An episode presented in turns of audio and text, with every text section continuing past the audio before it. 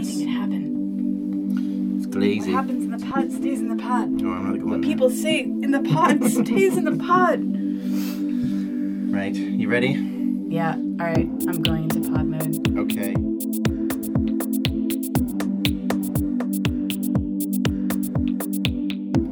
Hello, this is the end of all things with me, Rob Cutforth. And me, Kate Feld. What have you been doing today, Kate Feld?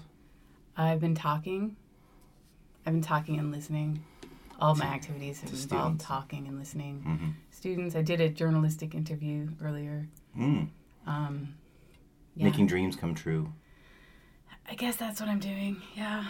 Yeah. Journalism people taking what the taking them young, fresh people out of high school and molding minds, and hopefully hoping they don't turn into Piers Morgan. Yeah. I don't think he went to journalism school. Did he not? I would be surprised if he had. I think he just sprouted fully formed Did he? from. What from like a bud in Oxford or something? Uh, yeah. Let's just say somewhere perhaps even worse than that. Yeah, like a sewer pipe. Right. That's All right, we've, start. we've started by Yeah. thoroughly insulting Piers Morgan. Good, and we should alienating all of the Piers Morgan fans in our There aren't audience. Actually, yeah, you're, you're right. There No. probably aren't. Who like who is a fan of Piers Morgan? That's what I want to know. I don't know because it seems like people on both sides hate him. Like the people on the right, even they don't care for him too much. Um, I wouldn't know. well, yeah, I know because he uh, he was still like he's he's pro gun, but he's just a prick of the highest order. The guy, right? Okay, this is one thing. I'm just gonna say this, and then we'll get out of the way. Okay. I do not understand this about Britain. Yeah, this man, he was at an editor of a newspaper. Yeah. left that newspaper. That newspaper got busted for phone hacking and I think went bust. Started Yes. at another newspaper, left that newspaper. That one got done for phone hacking. I don't think it went bust, but it's still like, you know, massive big deal. And now he writes for a company, the Daily Mail, who is so bent that Wikipedia has banned it as a source. Oh, really? I Yeah. didn't hear that. Yeah. No way. Well, no, I think they did it last year sometime. Yeah, if you you- Really? yep, Daily Mail articles don't you can't can't use them because they're bullshit. Wow. So this is the man. This man you would think should be in prison, but he's not. He gets his own show. If that's not a, an indictment on how corrupt the British media is, Listen, I don't all I have to say is read the article in the New Yorker, either this week or last week, about the guy who made the show The Apprentice. Mhm. Um, the, the sort of king of reality television, who's Trump's best guy, who um, essentially built his presidency, made him viable as a Roger. Stone. No, no, no, no. The, the it's, I think he's called Burnett, Burnett, something like that. Oh, that. Mark Burnett. Yeah, Yeah, the Survivor guy. Fascinating, fascinating profile of him. Mm. Um, that basically shows exactly how he manipulated, you know, all the footage of Trump, and you know, because he, he wanted to make money. Yeah. So you know, in the course of like, if it wasn't for that show, he would not be president. Like that, it's pure and simple. That's it. Yeah. Um, and so it's just people are stupid, and Correct. when someone becomes a brand in that way, they don't care. That's Yeah. all they care about, you Yeah. know. Yeah. Everything's a brand. Nobody cares about anything. I'm not a brand. Yeah. Brand Feld. What, not- what would that be like? Oh, let's not go there. Yeah. If a punch in the mouth could be a brand, if you could brand a punch in the mouth. No, that's mean, isn't it? It seemed cool in my head, and then I thought, after I said it, I was like, no, that's not very nice. Yeah. Well, it, it pleases me though that that you in, in, instantly went to punch in the mouth with me. Yeah. and I feel like that's somehow successful. okay, then I'm right. Yeah. I've, I've hit gold. My my brand has force, is what you're Yes, saying. that's right. It's a forceful brand. Yeah. Yeah. Yeah, it good. definitely is. Excellent. Mine's not so not as forceful. I don't think it's it's it's just kind of smarmy. No, it's like it, it has a force, but it's a sort of uh, atmospheric force. it's like It's like the force of of kind of incrementally rising um, curmudgeonliness. It's like the uh, Yeah. prevailing winds of curmudgeoniness. It's like the rain that kind of flies force. up into your face. Oh yeah, You know what I'm saying? yeah. Yeah. I think I think that's worse than a punch. I think I'd rather get a punch in the face than sustained rain in the face. Yeah, but which one is going to be more deadly, though? Probably I'd go with the sustained rain. If it's just one country. punch, Yeah. well, it depends on who it's from. If it's from Tyson, you're toast. This is the dumbest start to a podcast we've ever done. I don't know. I think it's it's actually quite interesting, but it doesn't have very much to do with writing. So No. I don't know. Perhaps we should talk about that. Maybe. Yeah, I think we're out of practice because it's been quite a long time since we've done one of these. it has. Yeah. and uh, largely due to the fact that you were ill for a while, and then I was ill. yep. So the we had Christmas, and we had Christmas. and and I we was- did lots of stuff. You were really ill. I was massively ill. then I was away. Then I was piled. I was buried under a pile of marking yeah, for for like two weeks and couldn't move. yeah, Um, and now here we are, yeah. and it's so, January. I know, almost February. Wow, almost February. In fact, when this comes out, it might be February, depending on how busy I am at work this week. I'm gonna. I will try my damnedest to get this out end of January. I'm so pleased though. Like, do you know how much that means to me? What? To, to be thinking about the fact that February is almost here. January sucks. I think February I'm so worse. happy January's over. Yeah. No, for me, February because in March everything like the it's so much more light. Yep. It's so much warmer. Spring starts in March in Britain for sure. Yep. Um, I've been swimming in March, you know, outside in my swimming suit before. So like, for me, February is like, oh, this is you can you can ace this last bit, you know. January is like, oh, you're still staring down the barrel of like some serious winterage. Yeah, You know? yeah, that's a good way to put it. uh, yeah, and there's nothing like a Britain British winter either. There is nothing like a British winter. I never Yeah. thought I'd hate zero degrees so much as I do in Britain. There's, I ah. don't know what it is. They say it's zero degrees. I'm like, no, wait a minute. I, I where I come from is minus forty, and it, it doesn't feel as horrible. As, It's the damp. yeah, It's because it's so dry where we are, but we- we're from. But mm. you know, we've been getting a little bit of snow in Ramsbottom. The other day, I had to not just scrape off my car, but also brush snow off it, holy shit. and that was such a good feeling. Yep. Like, and I realized, wow, I have, I, I know, I have this like inherent ability to deal with snow in a car so effectively that mm-hmm. I have not been able to use. Yep. Like I, I have skills. I mm-hmm. have serious scraping and brushing skills that have been going to waste these many years. So I get so excited to use them. How have you cultivated these, considering you haven't had a car for about eight hundred years? Because I grew up in Vermont. They have and cars there? was- Yeah, they have cars there. Darn right they have cars there. and I had to learn this. I had to deal with snow in large quantities on my car from the moment I started driving. Mhm. Pretty much until I left when I was in my well, late the end of my 20s. Well, So, You don't know what the fuck snow is, lady. Do you know what? If you were from any other state, I would say that, but you actually do. Vermont. I really a do know what snow is. Yeah. Yeah. Okay, so that's the that's the weather report over Okay. with. Good. Uh, you know what's funny? What? I, I just realized I pulled this out because I've got this sheet of questions. There's no everyone not questions but topics to talk about. Talking points. Yeah, and I think the listeners, I've mentioned it so many times, you know, that I need help remembering things because Yeah. I'm old. I've just realized I've taken this out as well. What's and that? you will get a kick out of this. Uh uh Let me see it. See if you All right, let's just see what. Let's see- just, Wait, wait. Oh, look. Oh my god. So you're doing the park run. Yep, I'm a runner. You have you done it yet? I've done it four times. I did not know that you were doing the running. Wow. Nope. That's exciting. No, I. Do you want to know why? Why? Because I had to stop cycling so much. Because I was do- cycle commuting, and I go through the Fallowfield Loop, Oh right. I get And- threatened by bloody yobs all the time. So I Yobs. so I stopped.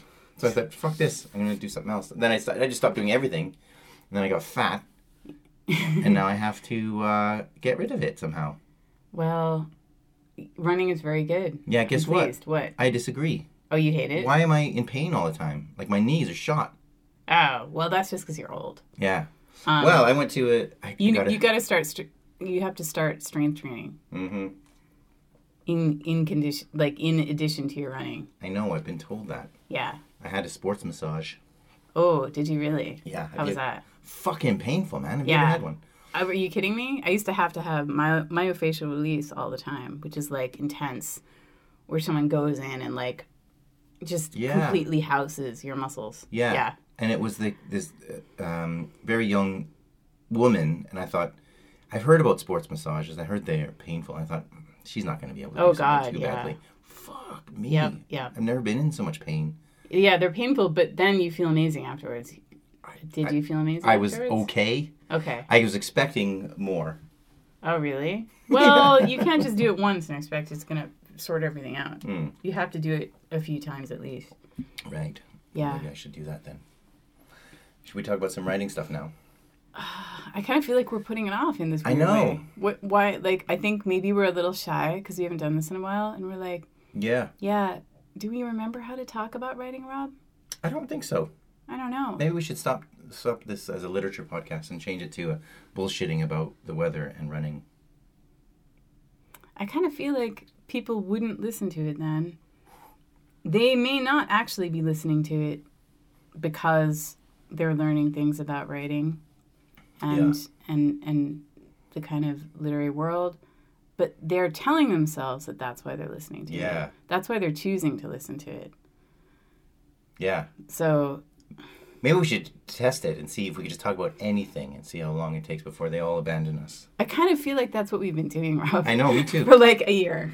Okay, let's talk about writing. Yeah, let's talk about writing. Um, you, well, there's a couple things we've got to talk about. There, we don't have anything political today for the first Well, time. Well, we've already started off by having an- Dissing, yeah, yeah, but that's just random. Okay. And I mean, listen, we're preaching to the choir. Nobody likes Piers Morgan.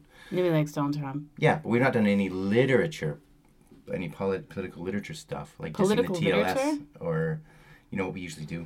Oh yeah. Well, just getting angry at someone that wrote something. we haven't had any literature rants, is what you're Yes. saying. Liter- literary world rants. That's right. Okay. Um, so we're this is you wanted to talk. You're taking some course at the moment. Yes, I'm taking a course with the poetry school, which offer really good online courses. Yep.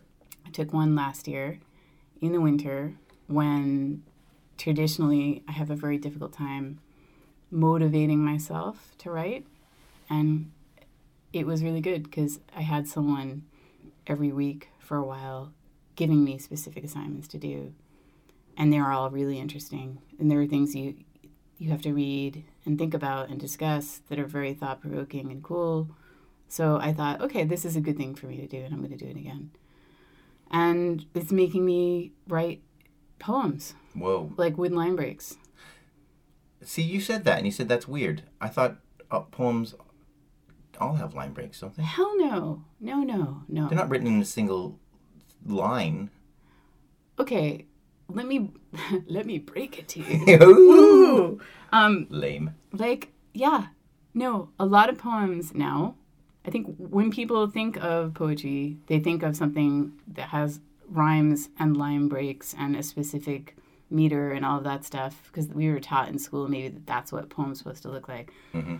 but no now mm, a lot of people don't do it that way Mhm. and they write prose poems which Sure. are you know we've i think talked about before But those have line breaks in them, don't they? no no Oh, right. They're just written. Oh, right. Well, because it's prose. It's well, a lot of them just look like paragraphs or a series of paragraphs. Oh, right. Okay. Yep. Some of them will be just like one sentence, one sentence, one sentence. Some of them have all kinds of weird formal stuff going on where line breaks isn't really a good description of it because there's stuff all over the shop. Um, so yeah, like they're and a lot of them just kind of yeah, like it's just not it's not a kind of poetry I've ever tried to write. Let's just put it that way Okay. really. Um, so it's it's cool because I feel like I'm challenging myself to do something. So are they doing it in like iambic pentameter? No, no, not any. I don't. By the way, I'm choosing to do these this way. Mhm. I don't have to do it this way. You can do it any way you Oh, want. so this is not part of the assignment. No, it's not. But I think that's what. That's perhaps the expectation is that a significant number of people in the course will be doing that Sure. because that's kind of how people do. so, you know, Yeah. so I'm trying it anyway. It's cool, and I think that I wanted to just talk about that because, um, I wanted to see if you had ever tried. I remember when you tried writing that poetry in Yep. in the middle of that your manuscript, Yeah. um, and you talked about how much you liked that. Yeah, it was good. How, but it felt really weird at first, Yep. right? Yeah, totally weird. Me and poetry have never gotten along. Um, both writing and reading, really. But I, I think it's I'm getting more and more into it. I wouldn't say I, I'm certainly not good at writing it, Yeah. but um, I get it now a lot more than I used to. I understand, you know, how much how difficult it is to write something in so few words, like to to project something like a, an idea or a feeling or whatever Yeah. in so few words. I mean, it's quite it's difficult, but it's also it's. I think it helps you in your other writing as well Yeah. because I think most people, especially when you, you tend to be verbose, really, you're putting it down a thousand words and falling in love with your own writing, whereas poetry doesn't allow for that. I don't think. No. I, I suppose it could. Well, it's like some of it's like lyrical, lyric poetry or something where it's massive, but Yeah. I don't know. I have very strict ideas of what I think a poem kind of is, Okay. but only. So when you said it's got line breaks, I just thought, well, all poems do, don't they? Ah, okay. So yeah, so clearly I'm even though I'm, you know, in my 40s, I'm uh, still kind of figuring out what a good poem is. Sure. Well, no, I mean, like I think, I think I expect to still be doing that when I'm like in my 90s, even if I keep, you know, it's just like, it's one of those things where I think the thing that dissuaded me from, that put me off reading even poetry for a long time was the perception that it has to be a certain way, and if you don't like that way or it doesn't appeal to you, um, because most of the poetry I'd read, you know, was fairly old and some of it just didn't do it for me that was written that way, then you don't like poetry. You know, Yeah. it has nothing to offer you.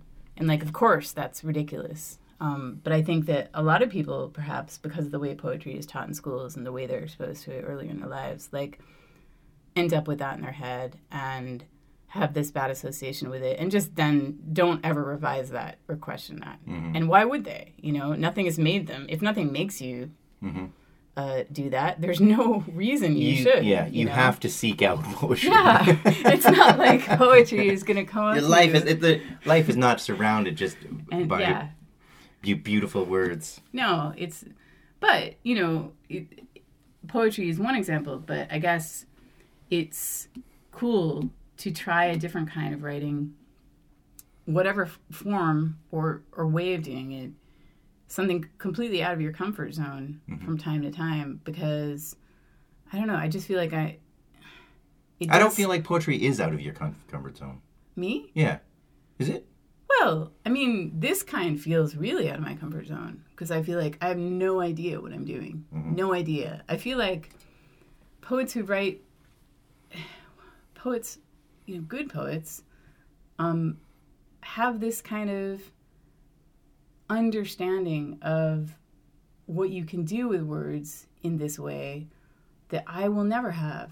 Or it's like they can see qualities or relationships that I can't see, that I'm not privy to somehow, Mm. you know? And it's frustrating for me. It's really frustrating for me.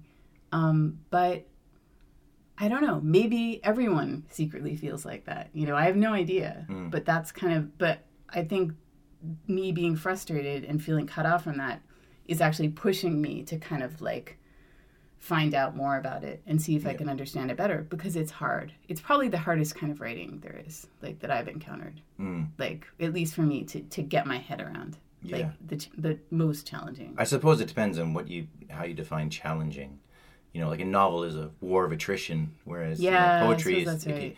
whereas I think with poetry, at the end of the day, it can be really short.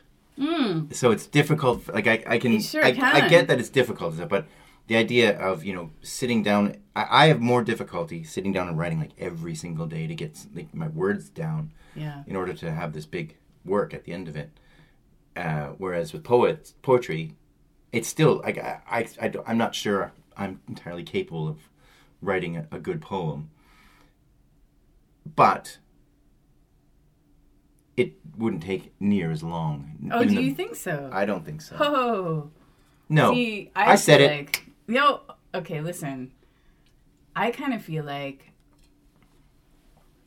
for you to write a really good, really short poem, which in many ways is harder than writing a, a good long poem, Mhm. um, you might well sit thinking and trying stuff for a year and have a pretty hard time. Hmm. You know what I mean?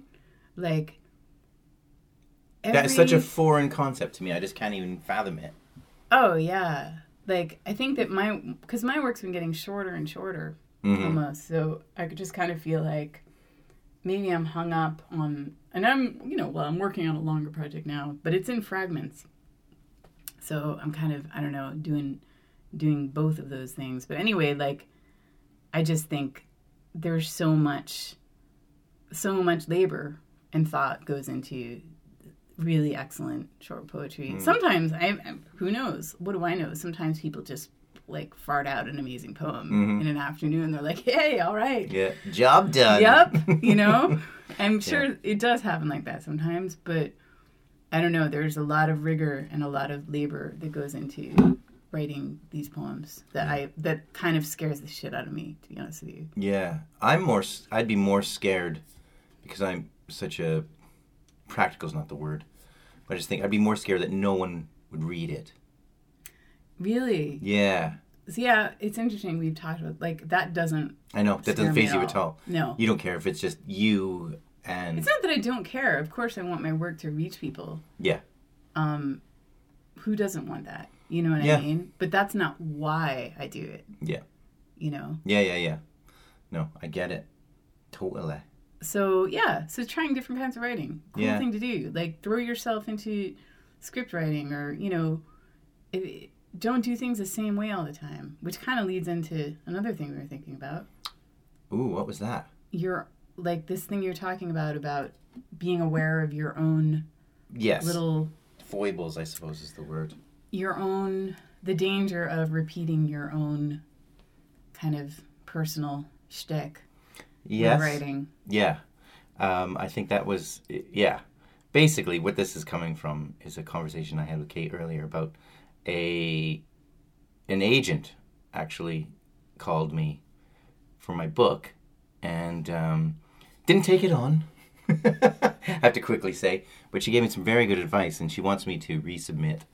Um, we don't often talk about our own work on this very often, but I thought it makes a good point in that she gave me some advice that I had never been told before, and something that goes against everything I've ever been taught. Um, and that is, she wanted me to write more um, in this novel. Like I think the novel is whatever it is, 80,000, 70, 80,000 words. And she said for a, a novel of this kind, you need to write. Wow. You need to. You need to. There's more that has to happen here, and she gave me very good points of which what needs to be expanded. But the idea of I, everything I've ever read about writing novels or you know going to school is that um, it's about write, writing down what you getting everything out and then cutting. Like editing is cut, cut, cut, cut, cut, cut, cut. Get it down to the bare bones. Where uh, and she's this is the it's one of the first times, and she's not the only one. There's another agent that said the same thing. That said that this needs more um, development, especially uh, in certain areas that I'm not going to talk about Okay. obviously, but whenever I read novels, and whenever I don't like a novel, it's when I think it's too long. Yeah. So I, I always have that in the back of my head. So, but you know, so to, for someone to say we want more, it seems ridiculous. Like you know, if- I don't know if you've have you ever read Stephen King's On Writing. Yeah. Sure. What do you think of that book? I thought it was great. I liked Do it. you do you think it gives good advice? Um, it's a long time since I read it. Mhm. All I remember is The Boys in the Basement, which I really love Mhm. and think about all the time. Yeah. Um, you know, and I think we've even talked about it on the podcast before. Yep. Um, so that was about the unconscious and the work it's doing. But like, yeah, I don't know why. Does he say Well, his write short or yeah, something? his his his advice is when you the first thing you should do after you finish your first draft, your second draft should be two thirds shorter by the end of it. Yeah, I know, random, right? But I, that's something that's always stuck into my in my head because I think most people have a tendency to write too much. Mm. You're often told that it's all about cutting and getting it down.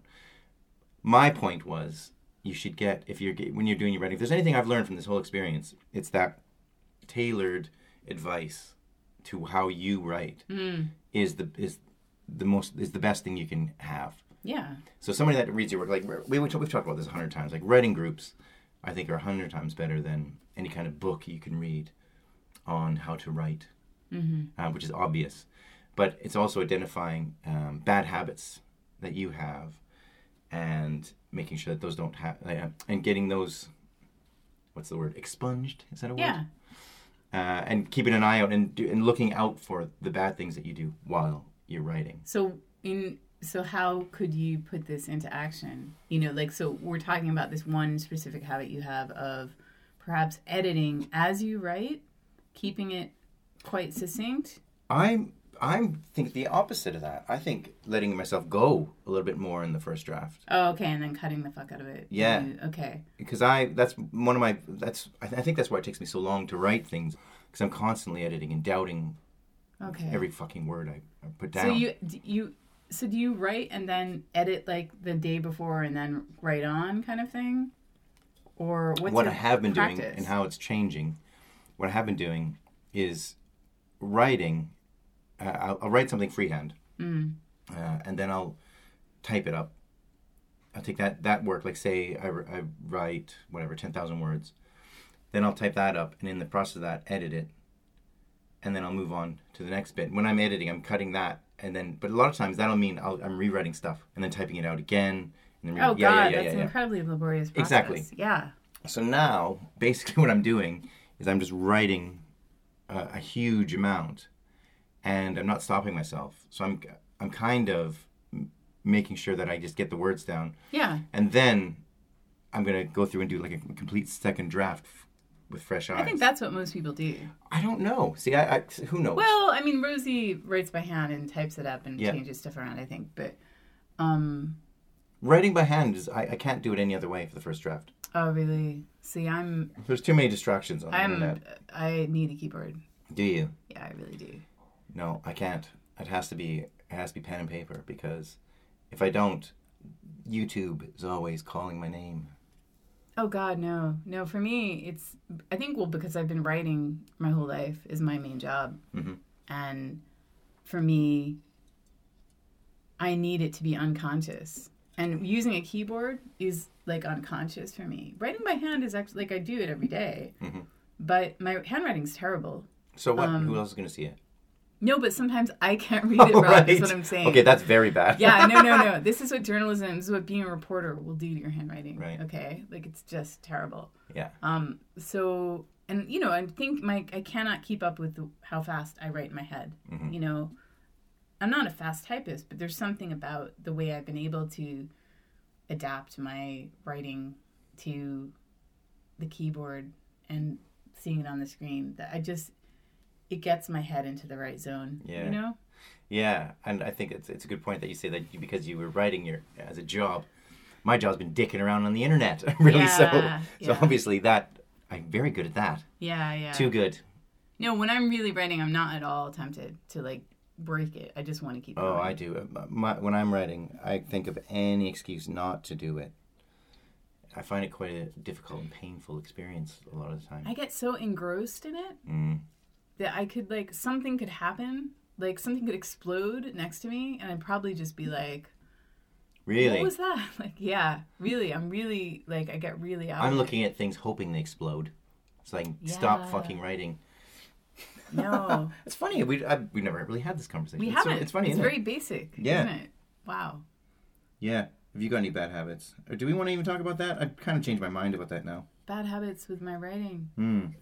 Um, yeah, one is working and working and working on something Yeah. and not doing anything with it, not progressing it, not finishing it, not, you know, I'm kind of a perfectionist. Yeah, like everyone's like, oh, Mm. my problem is I'm too big of a perfectionist. Yeah. It's like, yeah, fuck off, you know? I used to. Did I tell you I used to work? Sorry. Side note. Did I tell you I used to work in HR in the old days? Oh, right. and whenever someone said that, we would just rip their resume up in front Yeah, of their yeah, face. yeah, no, you yeah. wouldn't do that. No. Well, But- you might as well. It would go in the It's bin. such a cliche. Yeah. But I think that I'm I'm not happy with my writing a lot of the time. It's not doing exactly what I wanted it to do, Mhm. you know? So um I kind of think to myself, okay, this is good. It's got some juice in it, but I'm gonna put it away for a while and see what happens. And sometimes you have to do that. But like you always have to come back to it, you know. And sometimes I don't.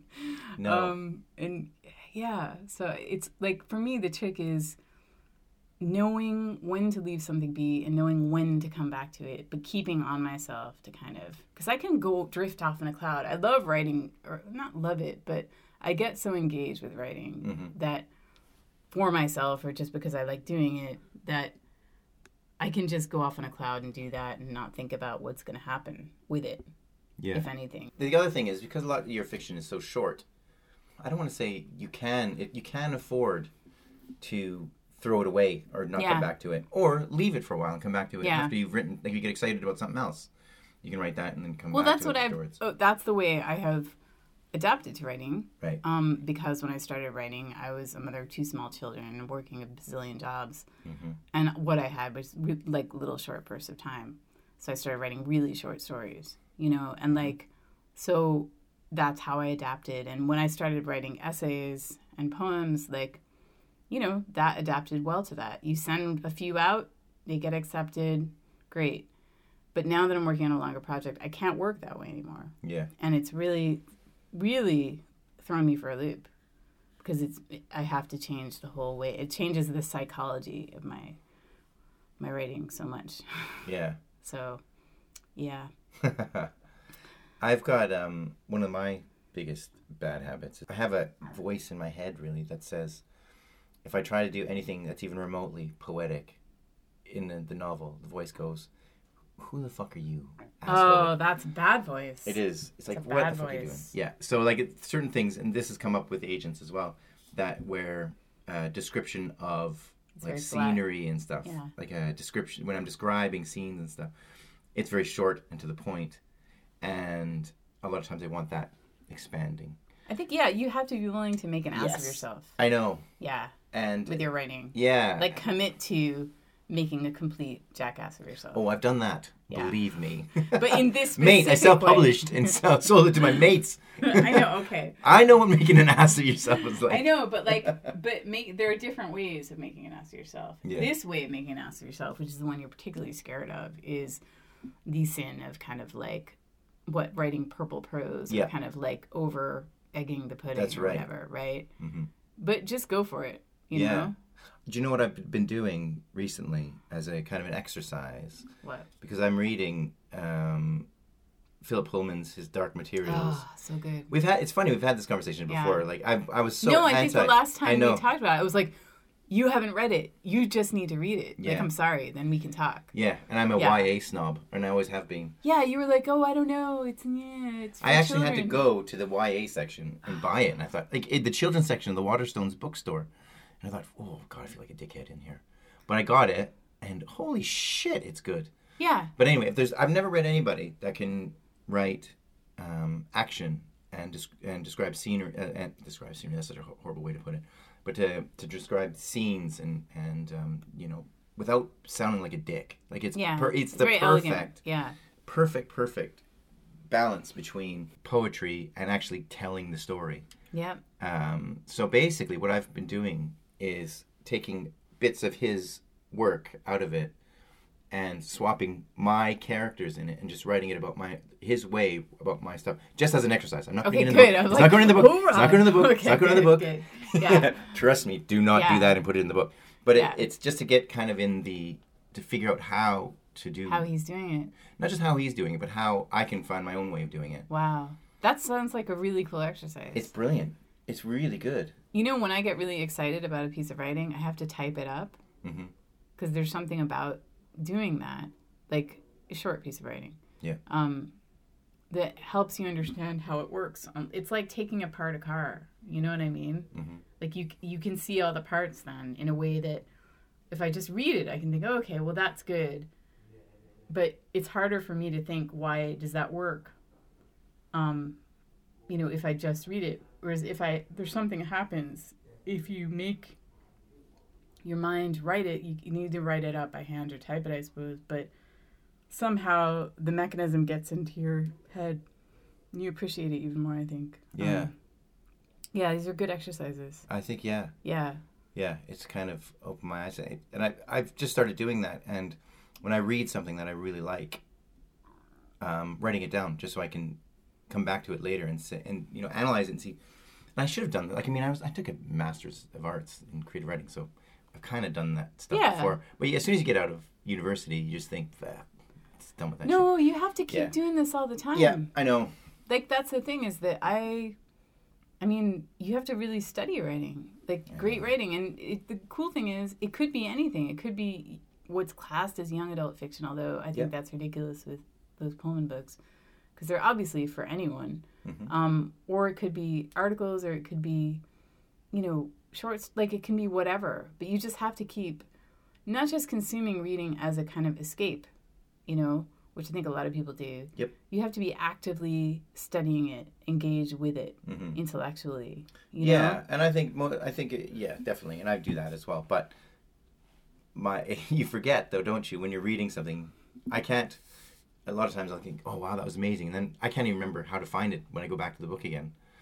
So I find because I don't know where the fuck it is. Well, pull the freaking page down, man. Oh, yes, Jeez. okay, fine.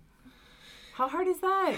Get yourself some colorful little, like, bookmarky things. Mm. You know? Yeah, Those little bookmarks. You know what I'm talking about. I know exactly what you talk. You're talking about. Yes. Those little stick, sticky note things.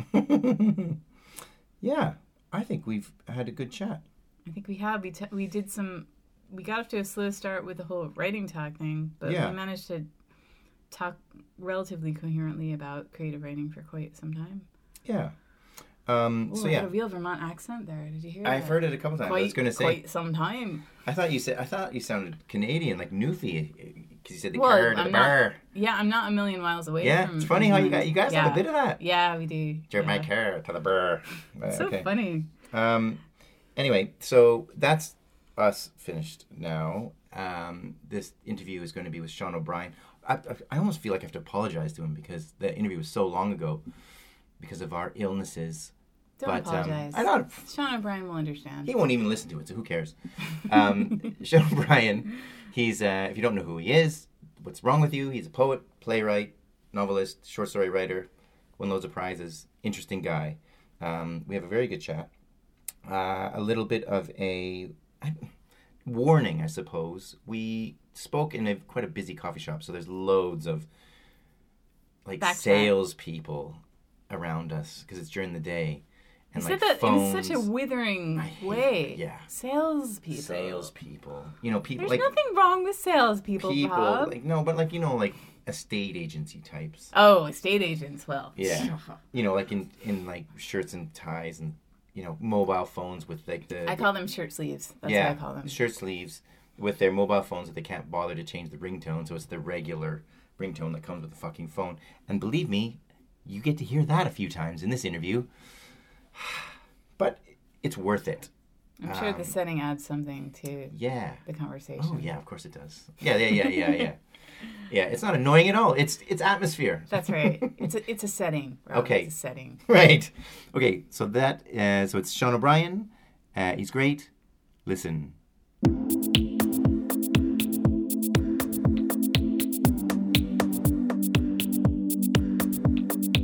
Um, do you want to start by uh, talking about the the book itself? Obviously, um, you. I thought before I met you and before I did some research on you, I thought you were just a poet. I thought, not like just a poet. I thought you were a poet. Basically, I didn't realize there'd been you know screenplays and um, all kinds of other things. So, but why short stories? Uh, well, I don't know, sometime around 2000, 2001, Ra Page of Comma, which was then really just getting going, asked me if I'd be interested in writing a short story for a book of short stories by poets, I think it was. And I was, and, um, and having done that, I could see the possibility of, of writing more, especially things that lean towards the fantastic and the supernatural Yeah. which doesn't really have an outlet elsewhere in my work. Uh, and at the same time, some friends and I established this twice yearly events at the Literary and Philosophical Society Library in Newcastle, where we read ghost stories that we've newly written to the live audience there. So many of the stories in both my books, this is the second book of short stories derived from writing for that purpose. So hmm. the library has at times figured in the stories, which is why it was interesting to read in the portico last night. Another library which seems to be full of narrative potential, Whatever that means. with its you know slightly sinister staircases and Yeah. uh, its bandaged books. You know, so.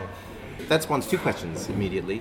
First one is, what is it about the supernatural that you're interested in? And two, why can't you write a supernatural poem? Do you find it's not as accepting the poetry crowd of weird stuff? I think it's. I'm interested in supernatural short stories partly because some, one or two of my favourite short stories come from that realm. As Elizabeth Bowen's ghost story masterpiece, The Demon Lover, hmm. set during the Second World War in a large house on the edge of Regent's Park. And it's a story about a revenant, so that really interested me and also um, M.R. James's story, Whistle and I'll Come to You, about a middle-aged professor going for a solitary archaeologizing, botanizing holiday on the East Anglian coast and getting more than he bargained for. So I like the I like the economy of that kind of ghost story. And as for the supernatural, uh, you can write supernatural stories, or I can write supernatural stories at any rate, it seems to me, without having the great historical and political burdens that the novel, the realist novel, tends to bring with it. So, in a sense, it's kind of time off for me. Though I, write them as seriously as I can, but I'm aware of the fact that there, there's a certain kind of uh, entertainment is emphasised, perhaps more than in some other places.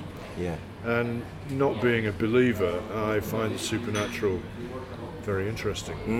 Do you being, think being so- an agnostic, rather? Yeah. Do you, when you say uh, a non-believer in the supernatural or non-believer in like a, in a religious sense? Well, both. Um, Yeah. Yeah. But Do you um, think anyone is a b- real believer in the supernatural? Oh yes. Really? Yes. Members of my family. Um, there was a place in a house we used to live in years ago when I was a teenager.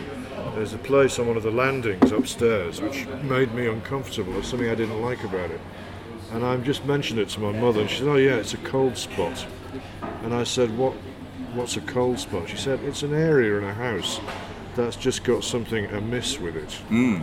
And she was a very rational, well organised professional person, a head teacher, not in the least sentimental or flighty, you know. But in her upbringing, it had been accepted that there was a dimension of the supernatural living next door and indeed amid the everyday. Yeah. I like that. It seems to me imaginatively exciting. Yeah, and also uh, the fact that that supernatural bit is in a, a place that you are very familiar with and recognize. And I think that's that talks. There's a lot of stories in your book that um, that have supernatural elements, but they always have, or usually have, one foot in the real world, if not both feet in the real world. Do you find that's an important to? Uh, Well, in all the in all the writing I do, in poetry and in fiction, um, place, you know, fairly solidly and evocatively rendered place is very important. It's part of the subject of what I write about, I guess, in poetry. Um, so that I'm not very interested in the kind of spooky tale that doesn't really have a world for the supernatural to invade. You know. I don't like the kind of story that turns out to be Scooby Doo. Oh, it's scary, you know, it's all run about for a bit. Yeah. Um, I prefer something that's more three dimensional and more solidly carpentered than that because the contrast between the solidity of material existence as far as we experience it and the invasiveness of a ghost, a revenant, a vampire, a werewolf, whoever you can think of, the mm-hmm. contrast is what animates the story, I think. Yeah, so like, it's, is it also the kind of the darkness of it that attracts you to it? Because Oh, yeah. there's definite darkness in this book. Yeah, it's not a. Re- as far as I'm concerned, it's very rarely a redemptive form. Hmm. A lot of it is about comeuppance, either either deserved or, you know, casual. You know, where somebody's just in the wrong place at the wrong time, and something befalls him, usually him, occasionally her. Yep. uh, or else somebody pays for their sins. You know, I mean, I spent several years doing a verse translation of Dante's Inferno, so I got quite interested in the appropriateness of punishments that Dante imagined. You know, that it's not always clear why these particular punishments are appropriate. You know, but somebody who is a betrayer, somebody who is a betrayer, is buried upside down with their feet on fire. And that's what happened to people in, I think, medieval Florence. And Dante drew on this image to deal with people who had betrayed the state, the city, their allies, and so on. Um, and there's a story in which somebody ends up in that position because he's betrayed absolutely everybody, and uh, he's lured out to an island in the in the Venetian uh, archipelago. It, that you can see uh, parallels between that and your story, the Sea God. I think. Um, I, ca- I suppose the question with that one in particular, because the, the main character is a lecturer in in uh, is, it, is it actually creative writing or is he just a lecturer? I can't remember, but it's interesting that he's he gets his comeuppance, but I'm not entirely sure if he's done anything to warrant that sort of punishment. No, I don't think he has really. I mean, the only thing he does is tell one very small fib out of curiosity. He finds a notebook in German. He needs to translate it, and he doesn't tell the person he borrows a dictionary from what he's doing with it. And that's a very small fib of a kind almost anybody is capable of. But the ramifications turn out to be pretty grim Yes. from his perspective. In fact, if he would have told them then about the book and found out why it was written, he probably would have been okay because he would have found yes. out early enough for the, the fair. Anyway, I'm talking Yes, too much. yeah. But yeah, that's interesting. Um, the other thing that came out of your talk last night, which surprised me, is that you're not actually a Yorkshireman. You weren't born in Yorkshire. So I assumed you were. That's, it's another one of those things where. No, well, people do, understandably, um, because I grew up in Hull, which is in Yorkshire, kind of, and um, but I was born in London, in on the borders of Hammersmith and Holland Park. But my parents moved to Hull when I was too young to know about it. So, to all intents and purposes, you know, Hull was my hometown. I've mainly lived in the lived in the north, lived in Brighton for a few years, but by by and large, it's been Hull, Newcastle. Do you? uh, It, it's a story. The reason I bring it up is because you don't often hear of a family moving out of London into the north. Um, certainly not uh, in any sort of narrative sense, but not even in a literal sense. You just it just is something that you never hear of. So I, I find it interesting that, like, what would have compelled your parents to move away from London? Is it were they miners? No, they. Um, it was probably easier for me to be looked after by my mother's extended family than to find somewhere to park me during the day. Uh, so my grandmother had a big hand in my upbringing. My mother was a teacher and so on. So I think that was the reason. Um, it seems an odd thing to have done. Nowadays, people are having to do it involuntarily they can't afford to live there. But London at that time was a very mixed and dynamic and interesting place, socially rather fluid in some ways. you know. And I go back there, I go back to that part of London, and I've written a book length poem about it called Hammersmith, which is coming out in a couple of years' time, mm-hmm. about war, post war, history, politics, class, the river, mm-hmm. and Richard Widmark. oh, interesting. That's a, that's another thing that that's in a lot of your stories as well is the war.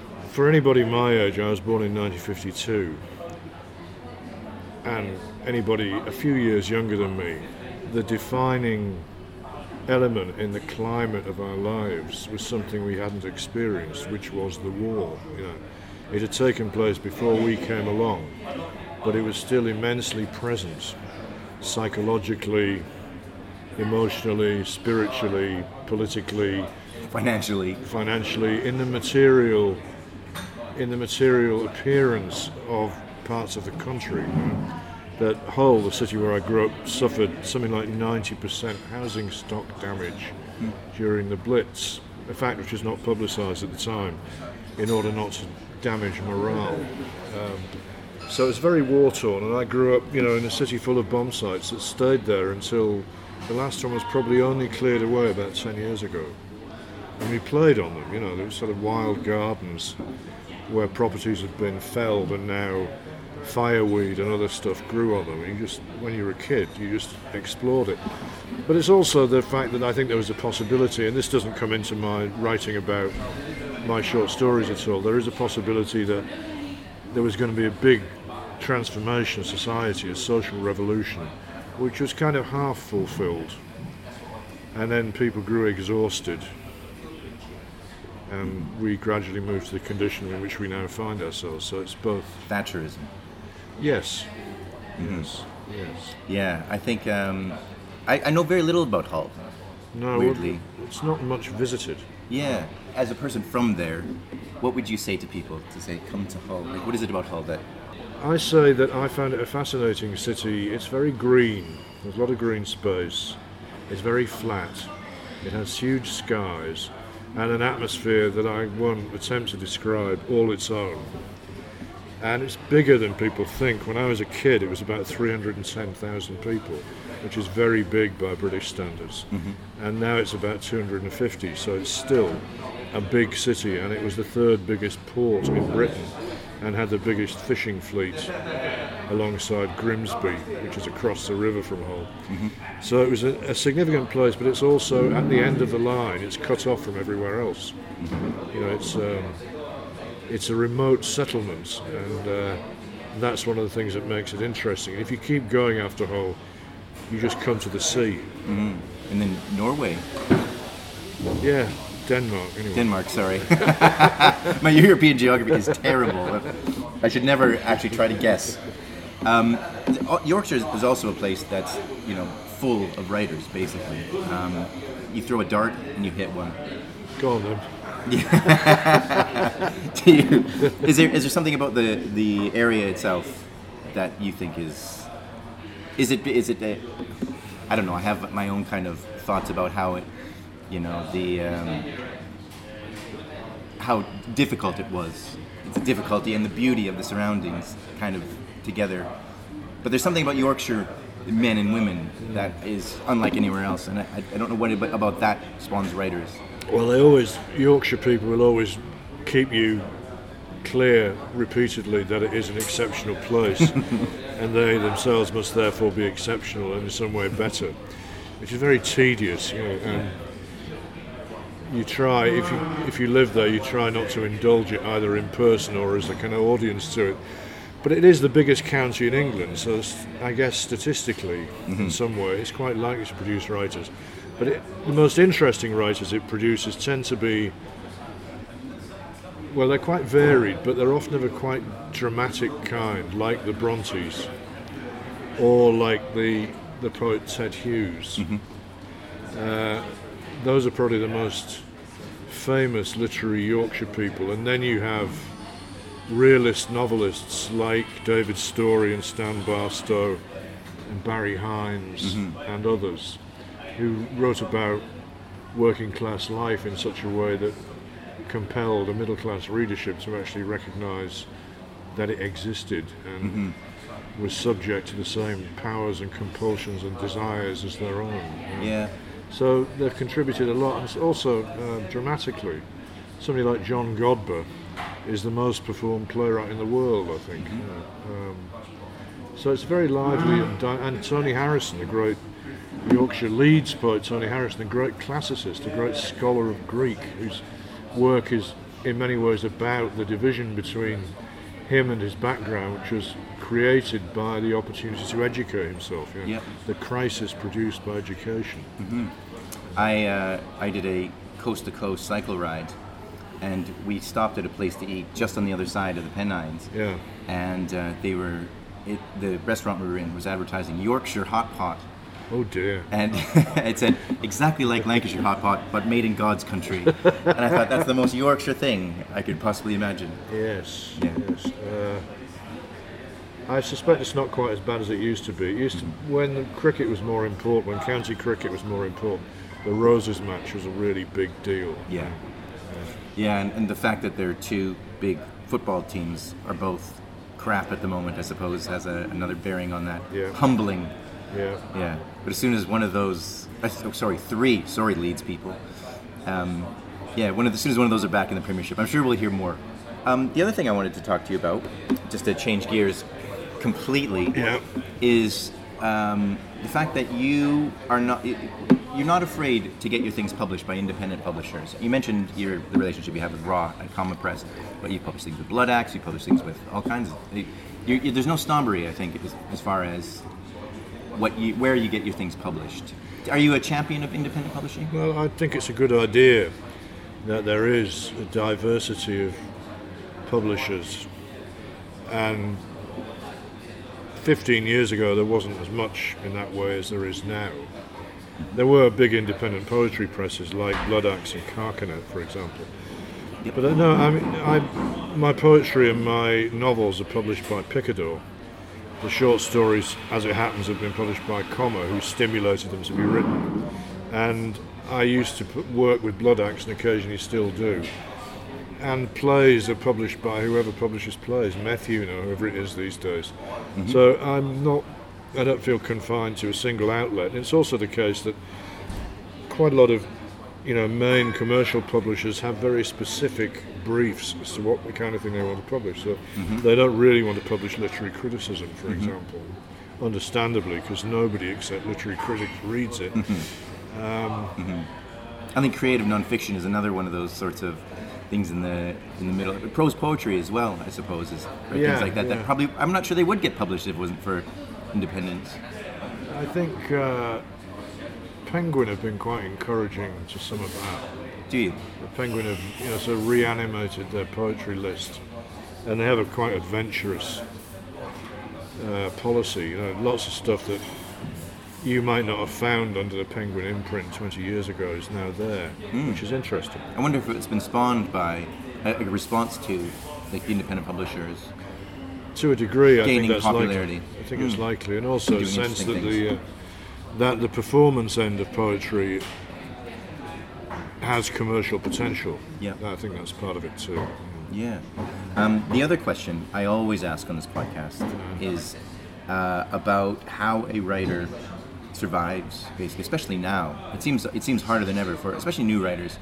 Um, have you got any advice for someone who's just starting out? Where's the money? Well, if I knew that. um, I think it's difficult, and my own experience has been that, you know, I was a teacher for several years, and then I started freelancing and taking creative writing fellowships in universities here and elsewhere, and. Um, and that assisted while I developed a kind of freelance income. In my case, through doing a great deal of book reviewing in the national press and other journals as well. Uh, that's not so easy to do these days. There's less of it. It's not as well paid as it used to do, and it's And more people interested. Yeah, it's exhausting if you're committed to it, Yeah. and you get to a position where you're getting quite a lot of offers Yeah. it is very time consuming. So you need to be young and have boundless energy. know. And I'm doing less of it these days. Sure. Partly because I think it's um, there's less opportunity, but also partly because I've written about 500 book reviews, and that's probably more or less enough for me. Yeah. Do you think? I didn't mean to say you had to come out with yes, no. But um, do you think that they, they kind of because there's so many books as well? Do you think reviews kind of get lost in the shuffle, except for the people who write the books? Certainly, I think that getting attention, serious, thoughtful attention, is very difficult. You know, uh, it takes a combination of luck and a lot of hard work. Yeah.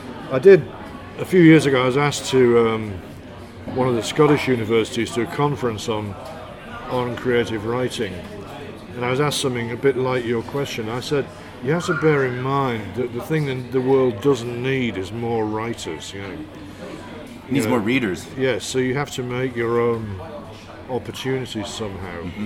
And I worry about some of the people graduating from writing courses with MAs and so on, or even PhDs, who may have a slightly innocent sense that now they're going to be able to make a living, and it's more difficult than that. You have to do, you may have to do all kinds of things. You know. Yeah.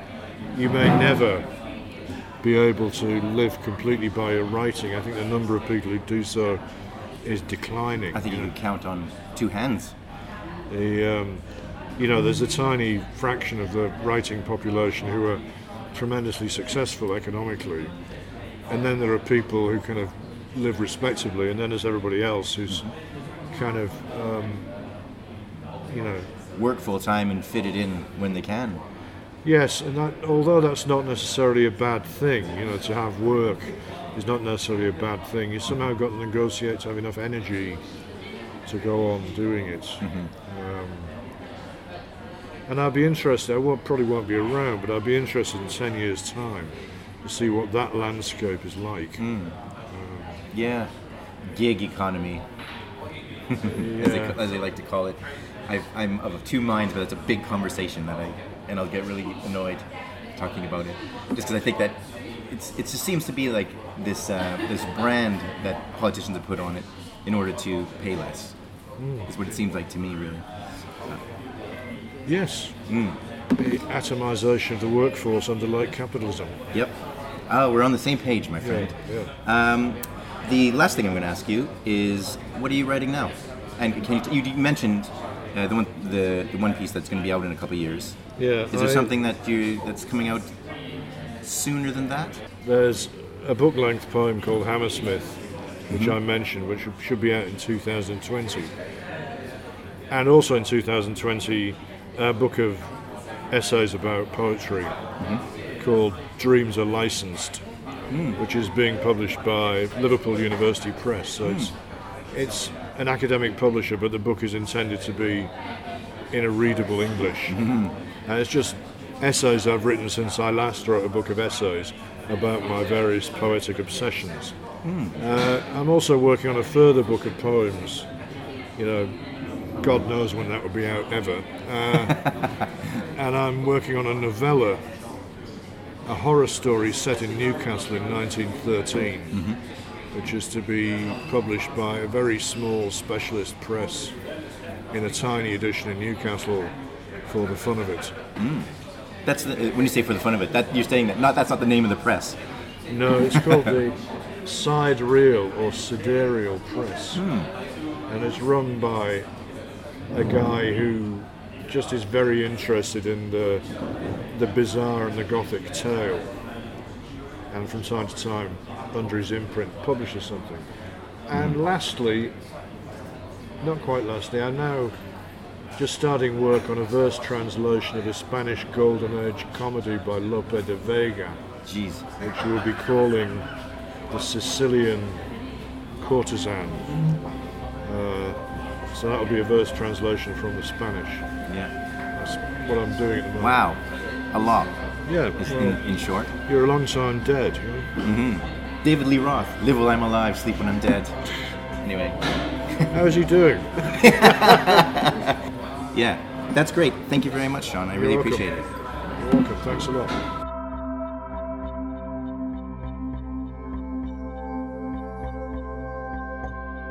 Okay, so that was Sean talking about interesting stuff, as usual. As usual, I, I'm speaking like he's been on the podcast before. As all our guests do. Well, I'm sure he he talks about interesting stuff as usual in his life. yeah, That's his probably his default setting. yeah, Interesting. yeah. Yeah. He is an interesting guy. Anyway, you got anything to plug? No, no plugs. I have one thing to plug. What? It's nothing for me, but Okay. it's uh, this very interesting thing. Um, former podcast Joanne Harris. Oh, I saw this. Do Yeah. you, guys, do, do, do you heard what it is? the band. Yeah. Yeah, yeah, yeah. She's coming up to the Waterside. I Arts. thought that looked really cool. Yeah. Yeah. I got it, and they come to me and give me a free ticket. Oh, sweet. So yeah, well, tell people, tell the people what it is. Okay, so basically, it's Joanne Harris, and she's coming up to with her band to do story time type Storytime songs. band. Storytime band. So they're singing songs. She plays the flute and sings, I think. And um, I think there'll be some readings and stuff. I, I don't actually know that bit. Is there going to be some kind of liturgy? Well, stuff? I think that some of the songs are something to do with her. Is it a short story collection yeah. that she has coming out? It's hard to tell with her because she produces so much stuff. yeah, she does. She had like I think when we she was on the podcast, she had three books out. Yeah, yeah, it's, it's crazy. Um, Yeah, she's but amazing. I think it's a, one of those things that combines music and fiction. Yeah, Um, but it sounds fascinating. and she's wonderful. So it's coming to Sale when? can't lose. No, it's not on my piece of paper. Oh my god. Uh, Sale Waterside. Okay. Right, what you do, yeah, is you Google Waterside Arts, and you know what? And when I edit, I'll put the date in. How about that? Friday, the 1st of March, 2019 at 7:30 p.m. Be there. Okay, All right. so that's it. Bye. You can say bye. Bye.